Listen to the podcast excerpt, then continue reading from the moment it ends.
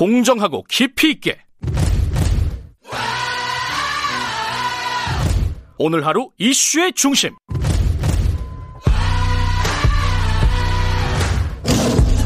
김경래의 최강 시사.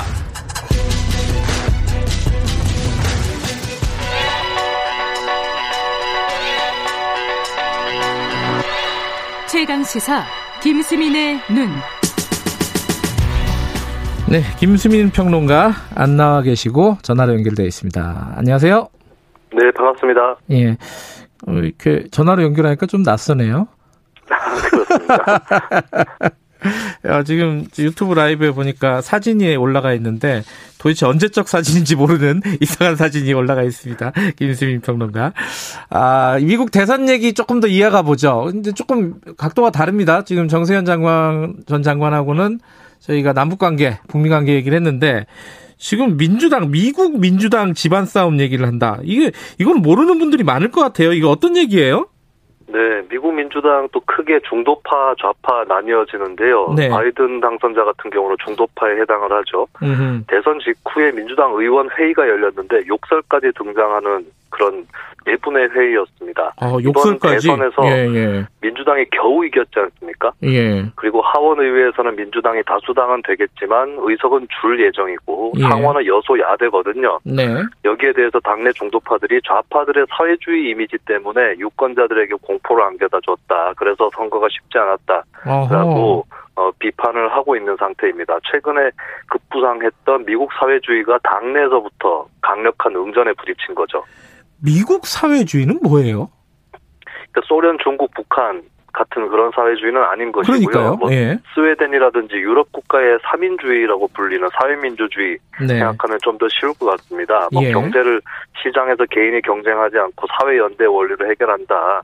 이렇게 이해하시면 될 것 같은데요. 네. 어, 미국 같은 경우는 이 사회주의 쪽의 대표 정책이 전국민 의료보험입니다. 음. 한국 입장에서는 이게 뭐 사회주의냐 얘기할 그렇죠. 수 있겠지만 우리한테는 당연한데 예. 예, 안 되어 있는 나라에서는 획기적 정책으로 비춰지는 음. 것이죠. 그리고 최근에 녹색 경제를 통해서 국가가 일자리를 만든다라고 하는 그린 뉴딜. 이것도 사회주의 진영에서의 아이디어입니다. 음, 근데 미국은 원래 이제 사회주의 정당이 굉장히 뿌리를 내리지 못했잖아요. 제도권에 없는 상황인데 이거는 왜 그랬던 겁니까? 맥락이 뭐예요? 역사적인 맥락이?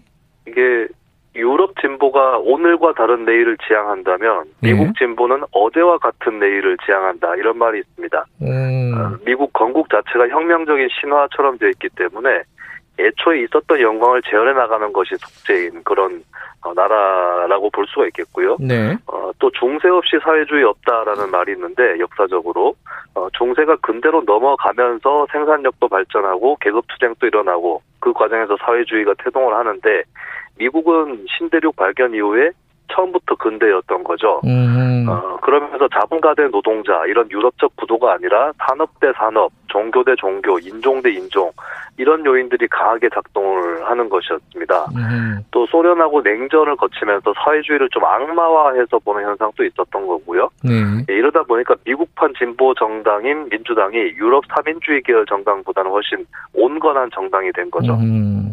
근데 그런 미국에 왜 지금 이 사회주의가 어, 뜨고 있다? 뭐 사회주의 세력 얘기가 이렇게 나오고 있습니까? 청년층 지지가 가장 큰 것 같습니다. 아하. 밀레니얼 세대, Z세대 이렇게 부르는 청년 세대 절반 정도가 사회주의를 지지한다라는 여론조사 결과가 나와 있고요. 어, 이 세대는 사회주의 했을 때 소련, 중국 이런 걸 떠올리는 게 아니라 뭐 복지, 시장에 대한 적극적 개입 이런 것들을 떠오르고 있, 떠올리고 있는 거죠. 으흠. 그리고 단순히 경제 성장만으로는 살림살이가 나아지지 않는다. 불평등에 네. 대한 불만이 있고 고성장도 과거처럼 되는 것이 아니다. 또 기후변화에 대한 위기 이런 것까지 갖고 있기 때문에 조금 더 급진적인 어, 그런 시도, 모색 이런 것들을 하게 된 것 같습니다. 그럼 미국 민주당 내 그 싸움이 났다고 아까 말씀하시면서 이번 선거가 어려웠던 게 사회주의 세력 때문이다. 그건 맞는 얘기예요, 근데? 사회주의 쪽의 그 좌파 입장에서는 좀 억울할 것 같습니다. 왜냐하면 음. 이쪽 대표 주자가 샌더스 상원 의원이거든요. 그렇죠, 예.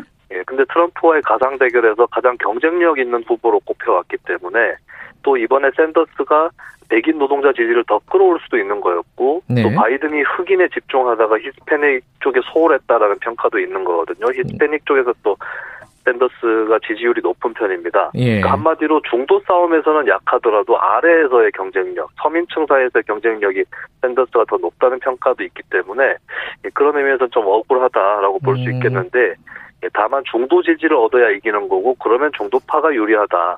이런 오래된 프레임이 아직까지 작동을 하고 있는 것 같습니다. 음흠. 그리고 이제 앞으로의 어떤 더 급진화된 정책 이런 것들을 예방하고자 하는 그런 움직임들이 또 민주당 내에서도 벌어지고 있다라고 네. 볼 수가 있겠죠. 근데 이게 민주당 내 사회주의 세력이 이렇게 뭐랄까요? 괄시를 받다 보면은 밖으로 나가버리는 거 아닌가요? 독자적인 정당 이런 걸로?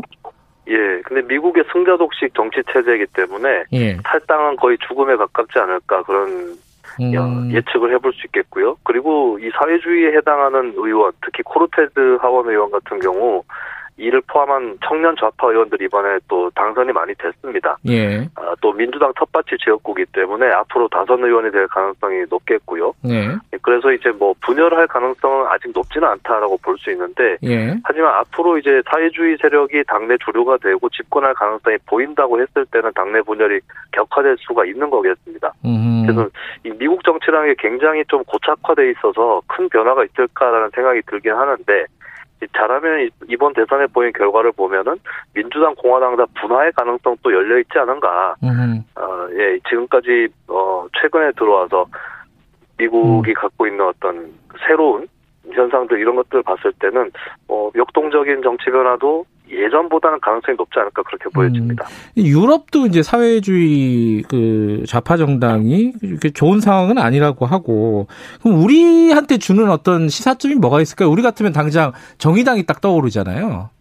네, 유럽처럼 독자 정당을 꾸리느냐, 아니면 음. 미국처럼 민주당 안에 들어가서 하느냐. 근데 두 가지 중에 어느 쪽을 택하더라도 쉽지 않은 환경이다라는 음. 것을 유럽이나 미국이 보여주고 있다고 볼 수 있거든요. 네. 그렇다면 이제 뭐 둘 중에 하나인 것은 전략적으로 택하는 거지만 어찌됐든 간에 존재 이유 그 자체를 좀 보여줄 필요가 있다라고 음. 보여집니다. 네. 예, 미국 같은 경우도 사회주의 그룹이 청년들 지지받는 이런 대목들을 음. 좀 유념해서 지켜볼 필요가 있겠죠. 알겠습니다. 오늘 여기까지 듣죠. 그 미무스 원님이 어, 전화 연결이 좀 아쉽다는 말씀을 하셨습니다. 다음 주에는 꼭 스튜디오에서 뵙겠습니다. 고맙습니다. 예, 감사합니다. 김수민의 눈이었습니다. 이 분 여기까지 하고요. 잠시 후 여덟 시 반에 삼 부로 돌아옵니다. 일부 지역국에서는 해당 지역 방송 보내드립니다.